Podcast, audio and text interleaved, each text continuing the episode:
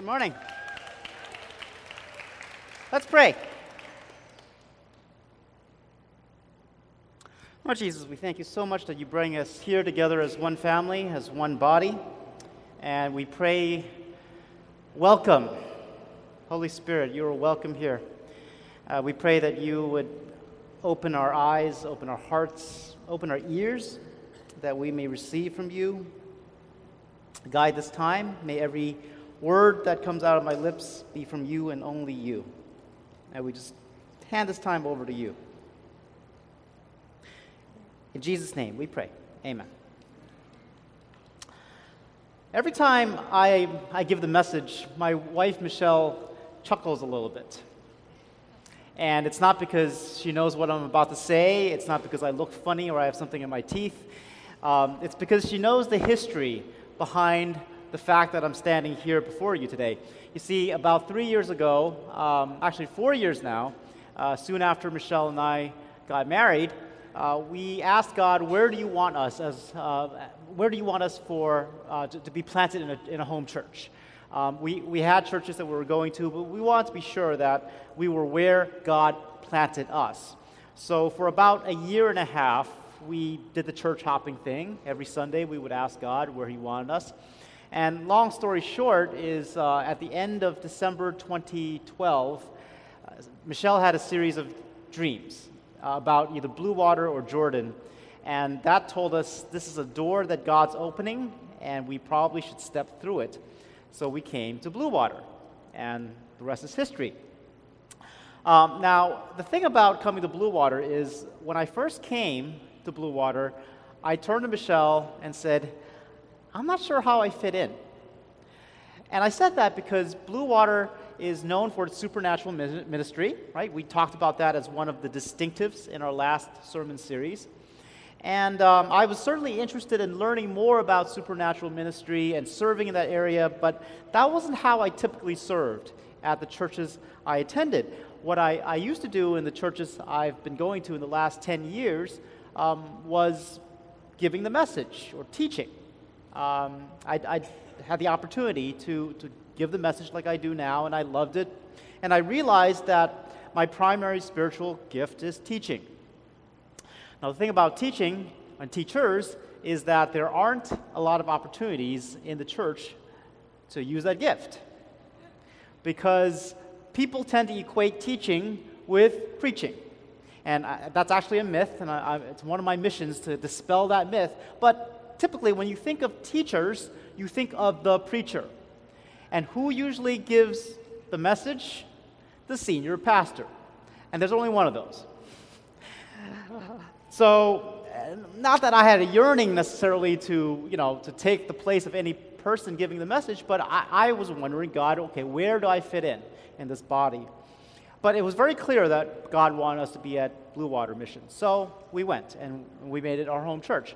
Now, a little bit after that, uh, after joining Blue Water Mission, uh, Craig Chong um, approached me uh, and, and, asked if I'd be interested in co leading a Bible study. Um, he told me that there had been words given that Blue Water needs to be more into the Word, to get more into uh, Word ministry and, and to give the tools to people to study the Word. So Craig, uh, myself, and some another brother um, co-led two studies. One was on basic uh, Bible study skills, and the other one is on Ephesians.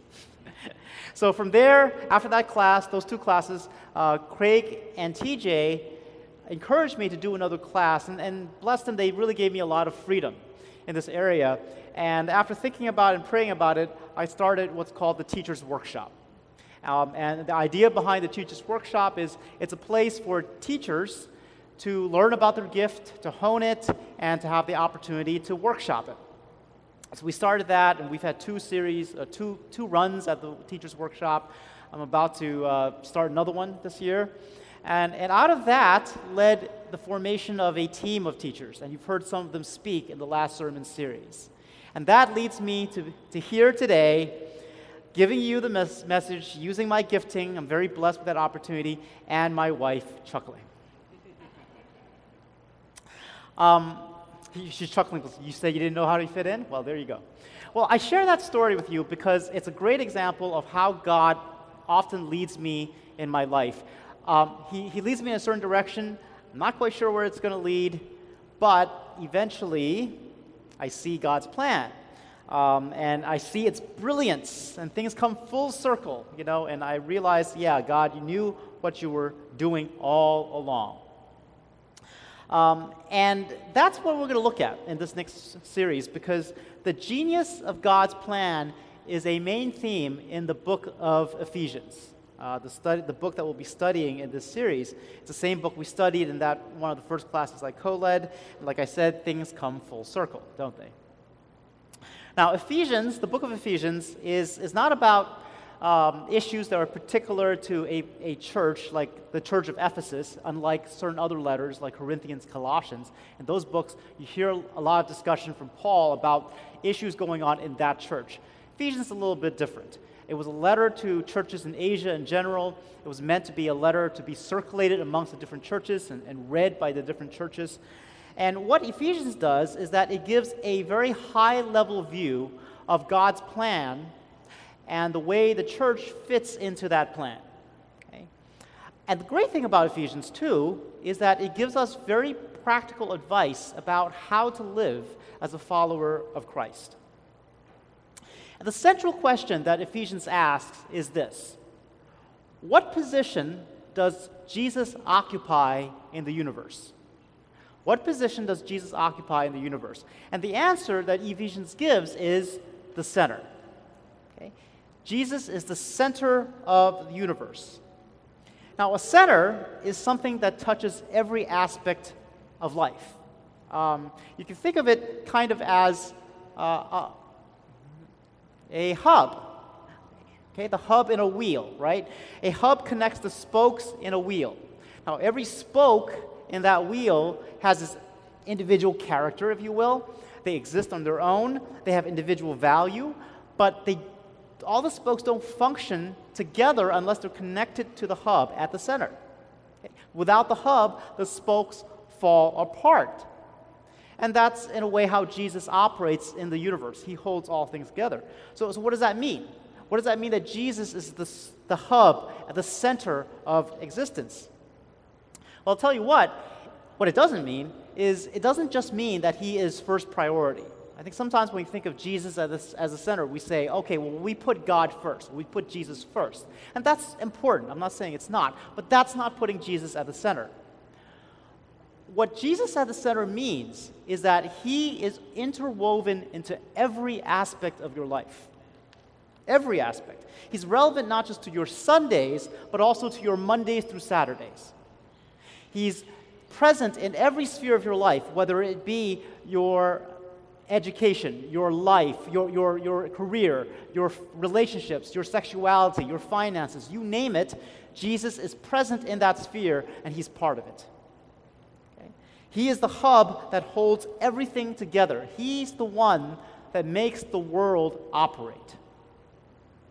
So, in the next few weeks, we'll look at a different sphere of life a different sphere of life each week, and we'll see what it means that Jesus is at the center of that, of that sphere.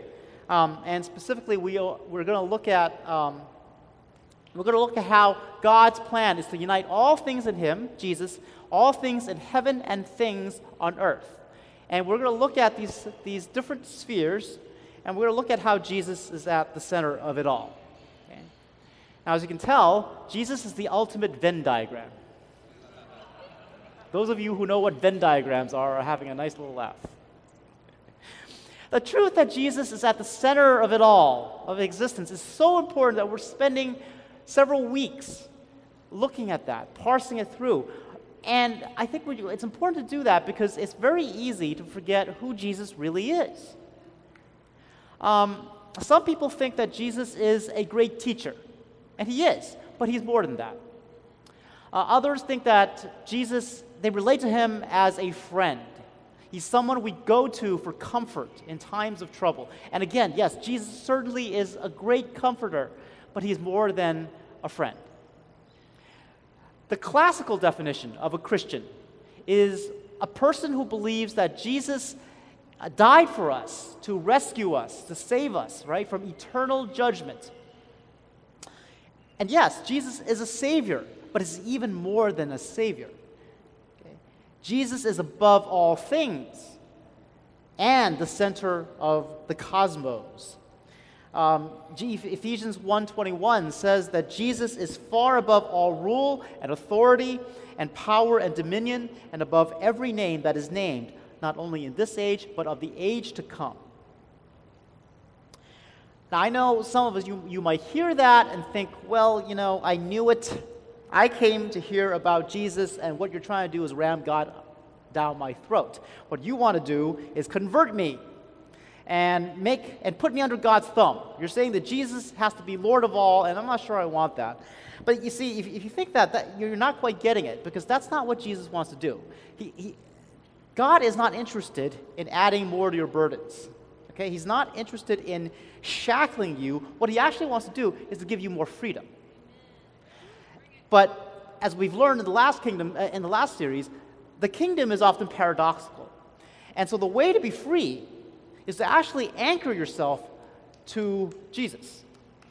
Um, it's a myth to believe that to be free is to, be, to not be tied down to anything. Right? Sometimes we think, um, if, if only I had nothing weighing me down, if I'm a free spirit, then I'm free. But, folks, that's not freedom. That's called floating around aimlessly. True freedom requires being grounded in something bigger than yourself. And if you don't align with the reality that Jesus is at the center of it all, that He's the one that holds things all together, what you're going to experience is incoherence in your life. Parts of your life won't make sense, and they won't work like they're supposed to. Um, if you're looking to something or someone else other than Jesus to hold your life together, your life is going to experience a lot of inconsistency, and that causes angst. And, and one area where that is particularly important to recognize that Jesus is at the center of identity, uh, center, at the center is our identity. Jesus at the center of our identity. Now, our personal identity involves the questions, the deep, basic life questions of who am I? Why am I here? Do I matter? You can tell that this is going to be a light sermon. Who's asked these questions before? Huh? Okay. Who wants answers to these questions? Yeah. It would, life would make a lot of sense if we knew the answers to these deep questions, wouldn't it? Now, some of us honestly don't actively ask these questions. I mean, we're so darn busy that we don't have time to sit down over a cup of coffee or wine um, to ponder these deep life questions. I mean, there's so much going on. But, and, and, and truthfully, some of us want to avoid asking these questions because the, the, you know, because the answers may be pretty ugly. So, so we try to keep ourselves occupied so we avoid having to wrestle with these questions. Um, but just because we don't wrestle with them doesn't mean that they go away and, and that they don't matter. They, they tend to creep up in different ways. They manifest in different ways, right?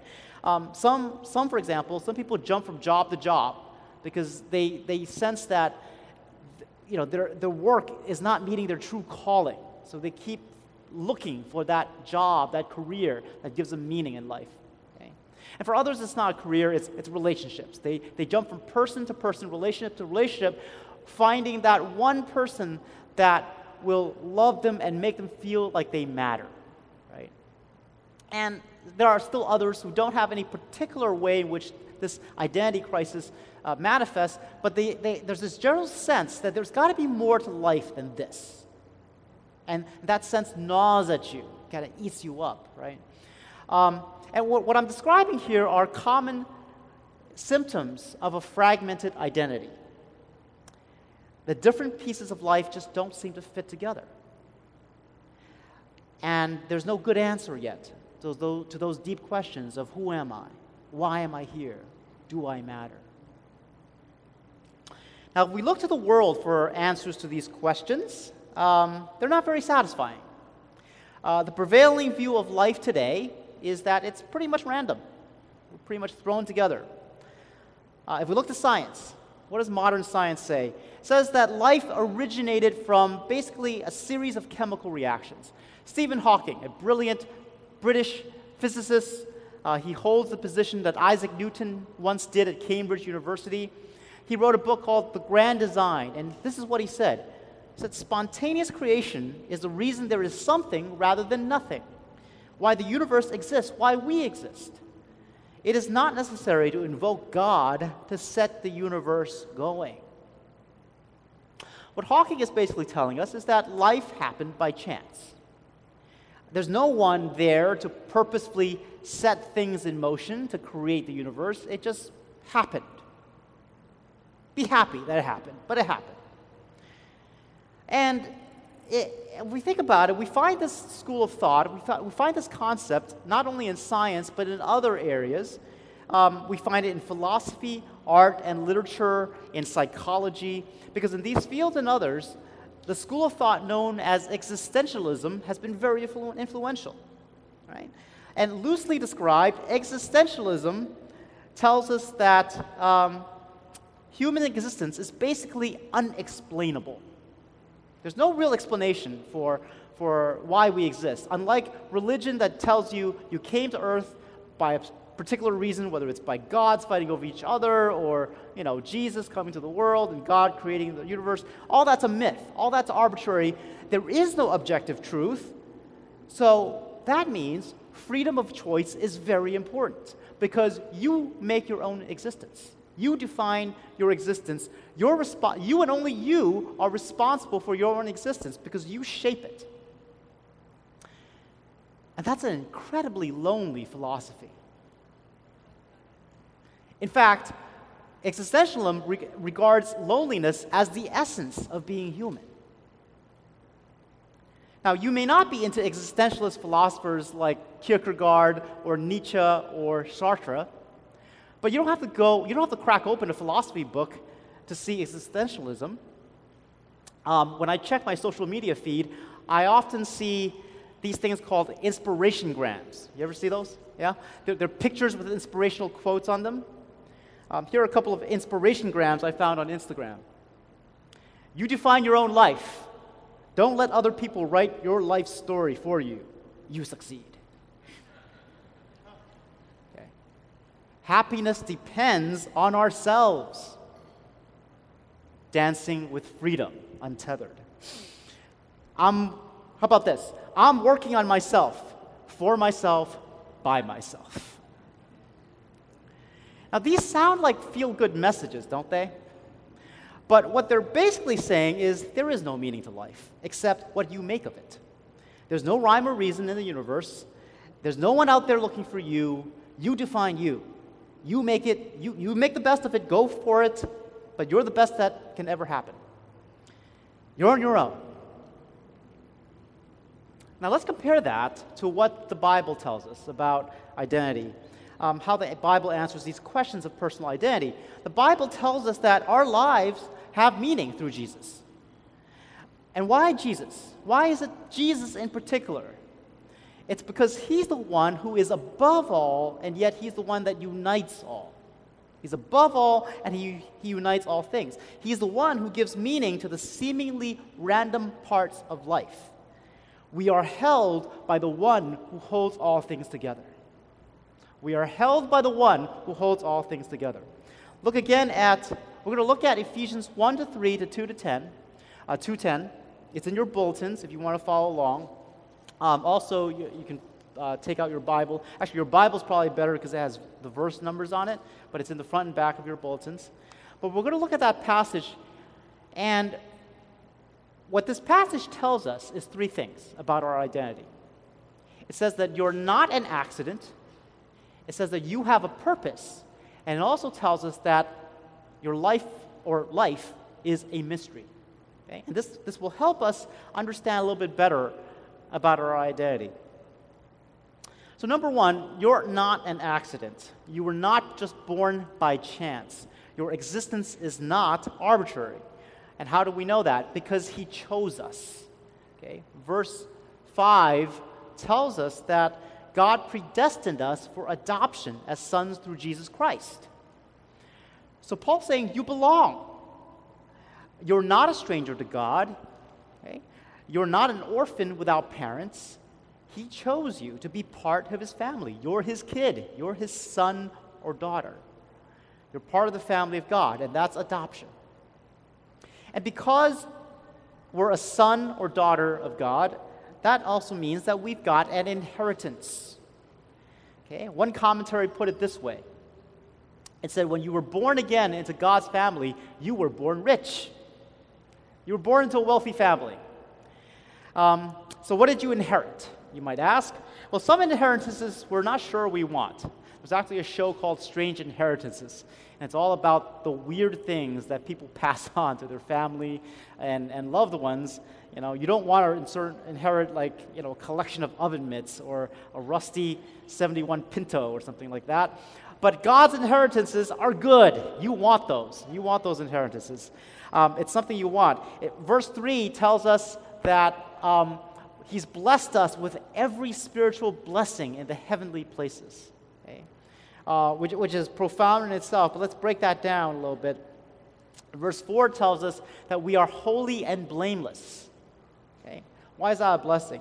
Because it tells us that in God's eyes, you are flawless and you have VIP status. You're a very important person.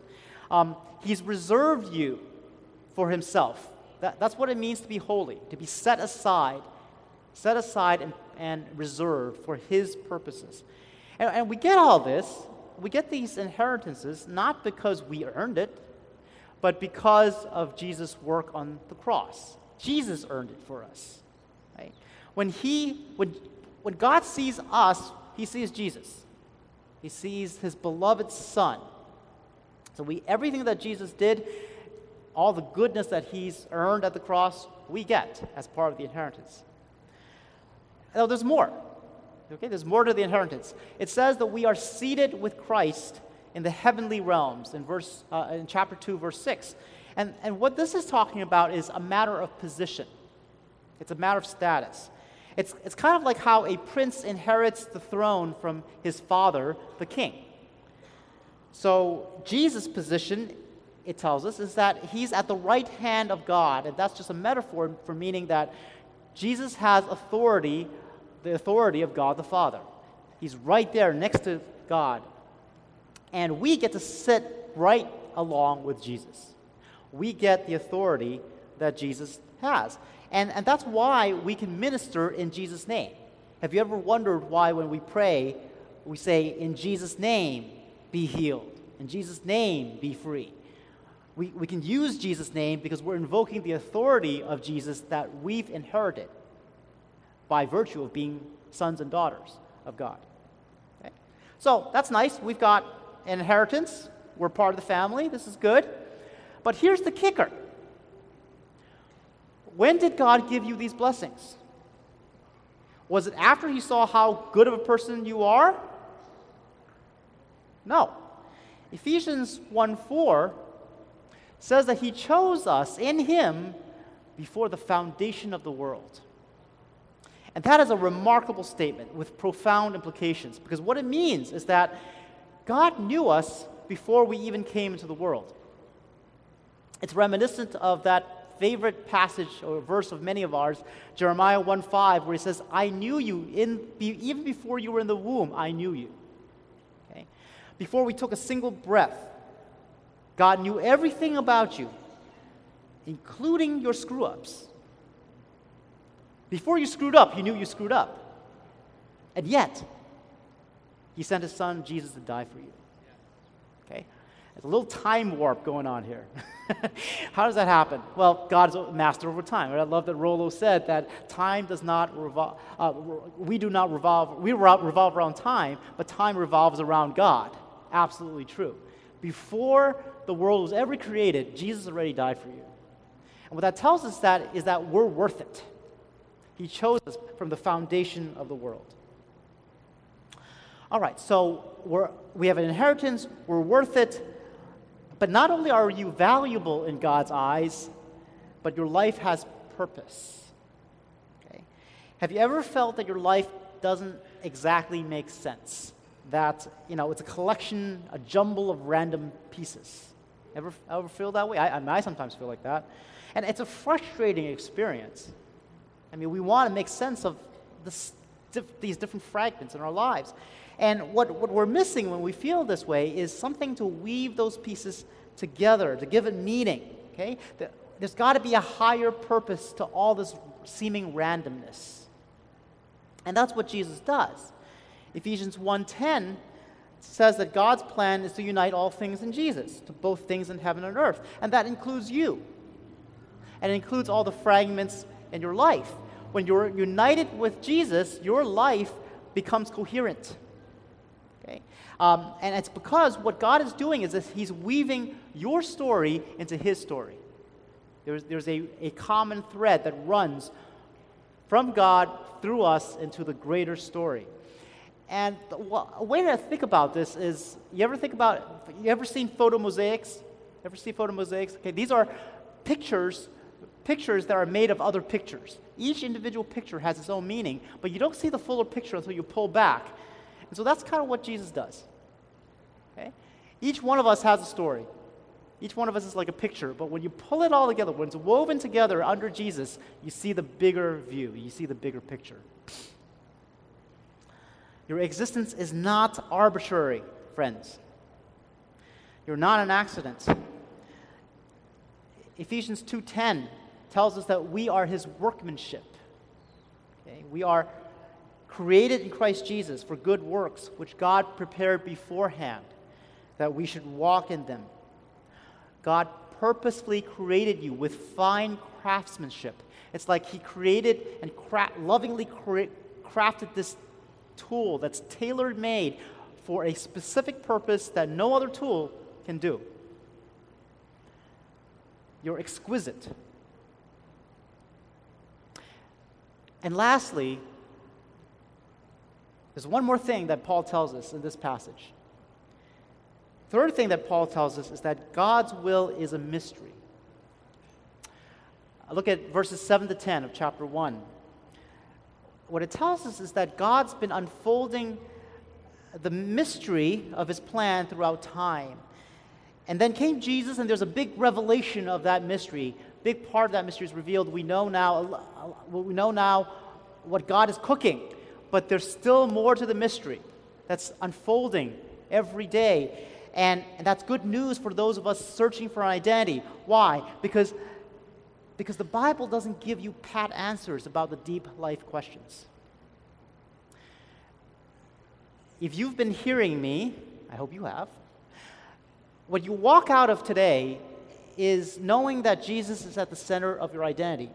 But honestly, folks, you're probably not going to have a specific answer to those deep questions of what does life mean and now what should I do? Okay? There's still going to be uncertainty in life. And that's okay. You know why? Because you'll have hope. And that hope comes from the fact that life is a mystery. The thing about mysteries is that they make uncertainty tolerable and even exciting. Who likes reading murder mystery novels? Anyone? Or any, any mystery novel? Any mystery novel. Doesn't have to be murder mystery. Um, yeah. Now, when you read a, a mystery novel, let's say it's a murder mystery novel, for the sake of argument, do you, does, does it tell you who the killer is on page one? No, but that would be a horrible novel. I mean, what's the point? The fun in solving a mystery is to figure out the answer to the mystery. Um, it's piecing together clues and figuring out what happens next. Um, you know, we want to figure out who the killer is. We want to figure out how the hero escapes the death trap, if it's a cliffhanger. And, and is there uncertainty in that? Yeah, of course, there's uncertainty. That's the entire point. But it's not the kind of uncertainty that leaves us bored or anxious. What it does is that it pulls us further into the mystery. Um, the unknown in the mystery, in mystery compels us to move further, to find out what happens next. Kind of like when I first came to Blue Water, I didn't know how I fit in. But I knew it was very clear that that was God's plan for us. And eventually, over time, God's plan was revealed. The mystery was revealed. It was exciting to figure out okay, God, what are you cooking now? What's up next? The uncertainty is tolerable, exciting, even. So, you know, and that's, I think that's really important for us to know because life doesn't always resolve immediately. There's always going to be uncertainty in life, always. But a mystery is a safe place for that uncertainty because we have hope, because we're assured of answers. Our uncertainty is anchored in hope. Jesus is a good place to anchor your uncertainty because he's the one that holds all things together, right? Ultimately, it will all make sense. All the fragments of your life, it was not a coincidence. It was part of a larger mystery. It was part of a larger uh, story. And your story, no, how, no matter how crazy it is, can be woven into God's story. That gives us hope. So, to close, I want to give us an opportunity to reflect on what we've been talking about. Um, so, if you will, join me in this exercise. Will you just close your eyes? Just close your eyes and be silent. I know that's hard but it's so important. I want you to close your eyes, be silent. And the thing I want you to ask first is where is my center? Okay? What do you feel in your gut? What, do you th- what do your thoughts keep going back to? Because that gives you a clue about where your center is. Is it fear? Is it pain? or is it peace? Peace is part of our, of our birthright as a follower of Christ. Er, it's part of our inheritance. What is your center?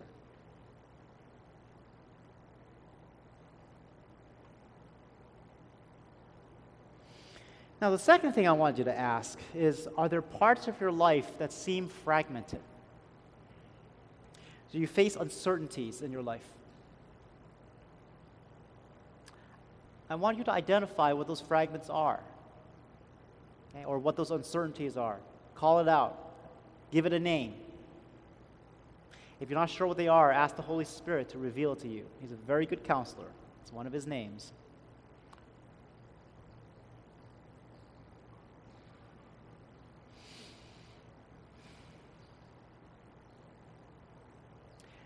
Now, the last thing I want you to ask do you want the parts of your life to be anchored to Jesus? And if you do, ask Jesus to be at the center. Okay? Pray it out. Pray out loud or silently in your head, but ask Jesus, be the center of my life. Ask Him to make your life coherent. Embrace the mystery that is God's plan for you and the world.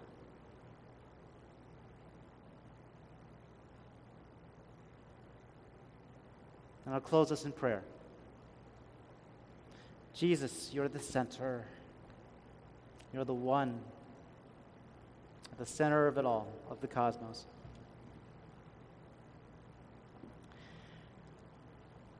Brothers and sisters, be united in Christ. Be held by the one who holds all things together. You are held by the one who holds all things together. Be free and yet be anchored. In Jesus' name, be free and yet be anchored to Jesus. And experience the peace that transcends all understanding. In Jesus' name, we pray. Amen.